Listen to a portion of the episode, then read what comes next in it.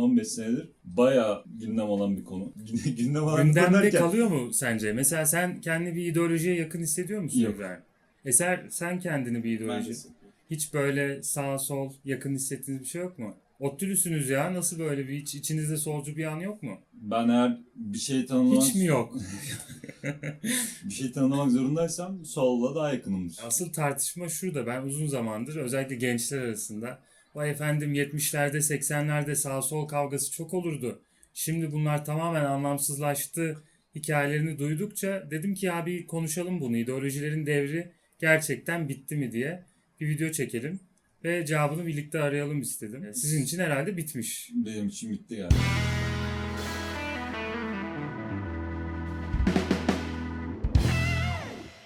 İdeolojiler Fransız devriminin sonrasında ortaya çıktıkları için ne diyoruz? Bir kaos, bir dönüşüm, her şeyin belirsiz olduğu bir ortamda insanlar bu dönüşümü ve bu dönüşüm sonrasında oluşacak siyasi ve toplumsal düzeni anlamak için bazı gözlüklere ihtiyaç duydular. Yani insanları bir arada tutan şey nedir? Toplum bir arada tutan şey nedir? Siyaset nasıl işler ve bunun yanına nasıl işlemeli sorusunu da koyduğun anda sen ortaya bir ideoloji koyuyorsun. Yani ideoloji iki şey veriyor demektir bu. Bir, olan biteni okuma tarzı. iki olan bitene normatif katkılar. Ne Ne, demek ne bu? demek normatif katkılar? Dünya şu anda böyle bir dünya ama şöyle olsa daha iyi olur. Mesela dünyada eşitlik yok ama eşitlik olması gerekiyor. Ya da dünyada özgürlük olması gerekiyor dediğin noktada da sen ideolojiye sahip oluyorsun. Yani ne diyordu Marx? Entelektüel dünyayı sadece anlayan değil, aynı zamanda onu değiştirendir diyordu. Dolayısıyla ideolojiler içinde böyle bir tanımlama yapabiliriz. Yani hem Evet. dünyayı anlamlandıran hem de dünyayı dönüştürmeye çalışan bir fonksiyona sahip. Biz Fransız devriminde net bir ideolojiden bahsetmiyoruz. Üç tane temel değer setinden bahsediyoruz. Liberte, egalite, fraternite ne demek? Özgürlük, eşitlik, kardeşlik. Fransızca biliyor musunuz hocam? Biraz biliyoruz. Teşekkür ederim. Şimdi bu üç temel değer setinin biz e, Fransız devriminden sonra üç büyük ideolojinin bayrağı olduğunu görüyoruz. Bunu zaten daha önceki videolarımda da anlatmıştım. Sosyalizmde neyden bahsetmiştik? Eşitlikten bahsetmiştik. Liberalizmde özgürlükten bahsetmiştik. Milliyetçilikte bu ulusun kardeşliğinden bahsetmiştik. Yani ideolojiler Fransız devrimi sonrası bu üç temel değeri sahiplenerek kendilerine belli alanlar açtılar. İdeolojilerin Fransız ihtilaliyle birlikte başladığını söyledin. Hı hı. Ama mesela tarihte çok daha geriye gittiğimizde işte Thucydides'ten, Hobbes'tan onların şey söylediğini biliyoruz. Yani devletin ayakta kalabilmek için her şeyi yapması gerektiğini ve güçlü bir devletin olması gerektiğini Devlet söylediklerini otoritesinin biliyoruz. sağlam olmasını Evet. istiyorlar. Şimdi, Şimdi bu otoriter bir ideoloji değil miydi? Hobbes bir siyaset teorisyeni. Teori ile ideoloji arasında öyle bir fark var. İdeoloji sadece olayları okuyan değil. Dedik ya işte oradan bir e, siyaseti değiştirmeye de çalışır dedik.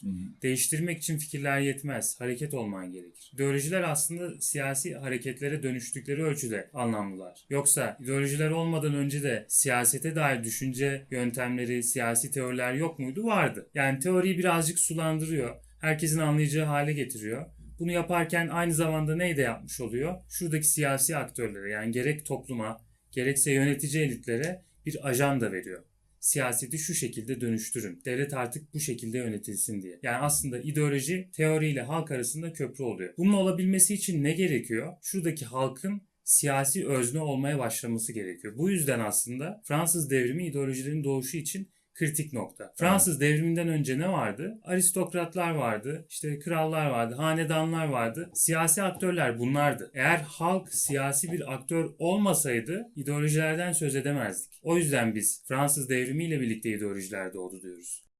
İdeolojili partilerin bir özelliği olarak da şöyle de bir şey söyleniyordu. Bu partinin ideolojisi eğer belli olursa gelecekte oluşabilecek herhangi bir durumda nasıl tepki verebileceğini de bildiği için seçmen ona yaklaşmak ister. Güven aşılayan da bir tarafı var ideolojinin. Evet burada ben de buna bir katkı olarak açayım meseleyi. Partileri aslında kabaca ikiye ayırabiliriz. İdeolojili partiler var. Bir de ne diyoruz? Kitle partileri var. Mesela işte e, AKP kurulduğunda bir kitle partisi olarak kuruldu ya da bugün de kurulan çeşitli kitle partileri var. Veya CHP'nin içerisine İslamcı milletvekilleri alarak daha kitle partisi olmaya yöneldiğini görüyoruz. Bu ne Hocam, demek? Kitle Partisi'nde şöyle özetleyebilir miyiz? Herkesi kucaklayacağız. Aynen öyle. Yani bizim için belli bir grubun ya da belli bir düşüncenin egemen olduğu bir ülke hayali yok. Ülkedeki herkesi temsil etmeye çalışıyoruz. Herkes için ortak bazı iyiler vardır. Biz o iyilerin peşindeyiz demek. Bunun karşısına ideolojik olarak neyi koyabilirsin mesela? Sen bir komünist partiysen eğer işçi sınıfının haklarını savunmak durumundasın. Ama eğer bir liberal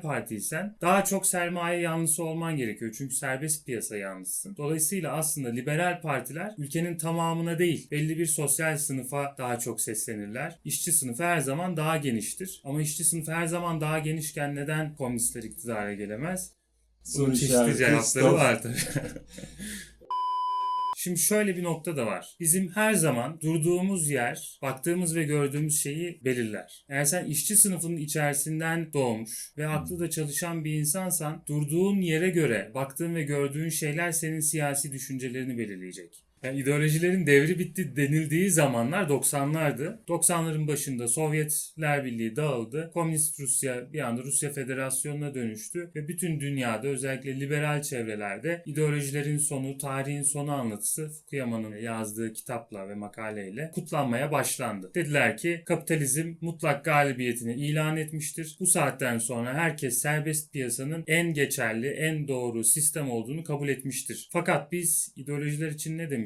İdeolojiler evet dünyayı okumak için bir yöntemdi ama aynı zamanda onu değiştirmeye çalışıyorlardı. Dünyadaki tek kırılma, tek siyasi ayrışma piyasanın devlet tarafından mı kontrol edileceği yoksa serbest mi bırakılacağı sorusu değildi. Dünyada ne gibi sorunlarla karşı karşıyayız? Özellikle son 50 yıldır iklim krizi var önümüzde. Ayrıca tabii ki de cinsiyet eşitliği tartışmaları her geçen yıl daha da fazla konuşulur hale geliyor. O yüzden 90'larda biz postmodern ideolojilerin doğuşuna şahit olduk. Yani feministler dedi ki tamam yeterince konuştunuz. Serbest piyasa mı yoksa planlı ekonomi mi tartışması yeterince konuşuldu. Artık şunu konuşalım. Ne serbest piyasada ne de planlı ekonomide kadınlarla erkekler eşit değil. Biz yaptığımız aynı iş için farklı ücretler alıyoruz. Onun dışında toplumsal temsiliyetimiz daha düşük ya da işte aile içinde şiddet görüyoruz. Özgür yaşayamıyoruz dediler ve dediler ki siyasette artık dönüşmesi gereken nokta kadınların gerek temsilinin gerek katılımının gerek özgürlüğünün gerekse eşitliğinin daha çok konuşulacağı bir siyasi düzlem. Dolayısıyla yeni bir siyasi ajanda ortaya çıktı. Yani siyasi ajandası olan her düşünce yeni bir ideoloji olarak siyasete katıldı. Ne oldu mesela? İklim krizi artık daha fazla konuşulur hale geldi ve insanlar dediler ki artık bizim dünyayı yok olmaktan kurtarmak için siyasi bir ajanda üretmemiz gerekiyor. Kapitalizm dünyayı yeterince boka buladı. İşte saldığımız karbonlarla, işte zehirli gazlarla birlikte gerek ozon tabakasını deldik, suları kirlettik, havayı kirlettik, toprağı kirlettik. Artık buradan geriye dönmek için siyasi aktörlerin, devletlerin ya da devlet dışı büyük aktörlerin aksiyon alması şart. Ve dünyayı ve siyasi ortamı değiştirmek isteyen yeni bir ideolojimiz oldu. Yeşil, Yeşil Güler mi? hareket. Aynen öyle. Yani tabii ki Yeşiller 90'larda doğmadı. Feminist hareket de 90'larda doğmadı ama Haklı. 90'lardaki komünizm kapitalizm kavgasının bittiğini varsaymamızla birlikte yeni tartışmalar daha fazla önem kazanmış oldular. Evet. evet hocam bence bayağı güzel anlattın. Ben postmodern ideolojilere bayağı ılımlıyım. Her birinin birer ihtiyaçtan çıktığını hissediyorum. Dolayısıyla senin postmodern ideoloji, ideolojilere ilişkin bir yakınlığın veya ne bileyim bir görüşün varsa onu alıp bitirmek isteriz. Çünkü Şimdi- çok aktifler ya gerçekten. Evet evet. Ben şöyle düşünüyorum. İdeolojilerin temel fonksiyonu bütün siyasi olan biten hikayeyi anlatmaktı önceden. Biz bunlara hani grand ideoloji diyelim, büyük ideolojiler diyelim. Her şeyin teorisini ortaya koymaya çalışan ideolojiler. Postmodern ideolojilerin böyle bir iddiası yok. Yani biz her şeyi açıklamaya çalışmıyoruz. Bizim belli bir ajandamız var. Bütün sistem içerisinde bu aynı soruya cevap verirken her yerde sorunla karşılaşıyoruz. Bu sorunların hepsini çözmek istiyoruz diyor postmodern ideolojiler. Bu anlamda daha fonksiyonel ama hani daha genele hitap edici değil. Bir kişinin siyaseti okumasında tamamen yeterli olan düşünce setleri değil postmodern ideolojiler. Yetersiz buluyorum diyorsun. Yani şimdi sen kapitalist sistemde olduğumuz ön kabulüyle kapitalist sistemin kendisini anlamlandırmadan o sistem içerisindeki eşitsizlikleri atıyorum kadın erkek eşitsizliğini ya da iklim krizine yol açan sorunları anlayamazsın ki. Dolayısıyla bir yandan şey olursun kapitalist sistemin kendisini anlamak için atıyorum ya Marksist bir perspektiften ya da daha kapitalist bir perspektiften yaklaşabilirsin, liberal olabilirsin. Ama bunların yanında feminist olabilirsin ya da anarşist olursun, anarko-feminist olursun. Bir anlamda şunu diyorum aslında bu büyük ideolojiler işte milliyetçilik, liberalizm ve sosyalizm gibi büyük ideolojilerin yanına bu postmodern ideolojiler eklemlenebiliyorlar. Yani ideolojilerin devri bitti mi bitmedi mi diye sorduk. İsterseniz buna yönelik yorumlarınızı yapabilirsiniz. Kendi ideolojilerini soralım mı ya? Bu biraz özel mahrem bir soru gibi de olabilir. Siz kendinizi hangi ideolojiye yakın hissediyorsunuz? İdeolojik propagandanızı yapmak istiyorsanız yorumlarda tartışabilirsiniz. İzlediğiniz için teşekkürler. Abone olmayı, yorum yapmayı unutmayın. Hoşçakalın.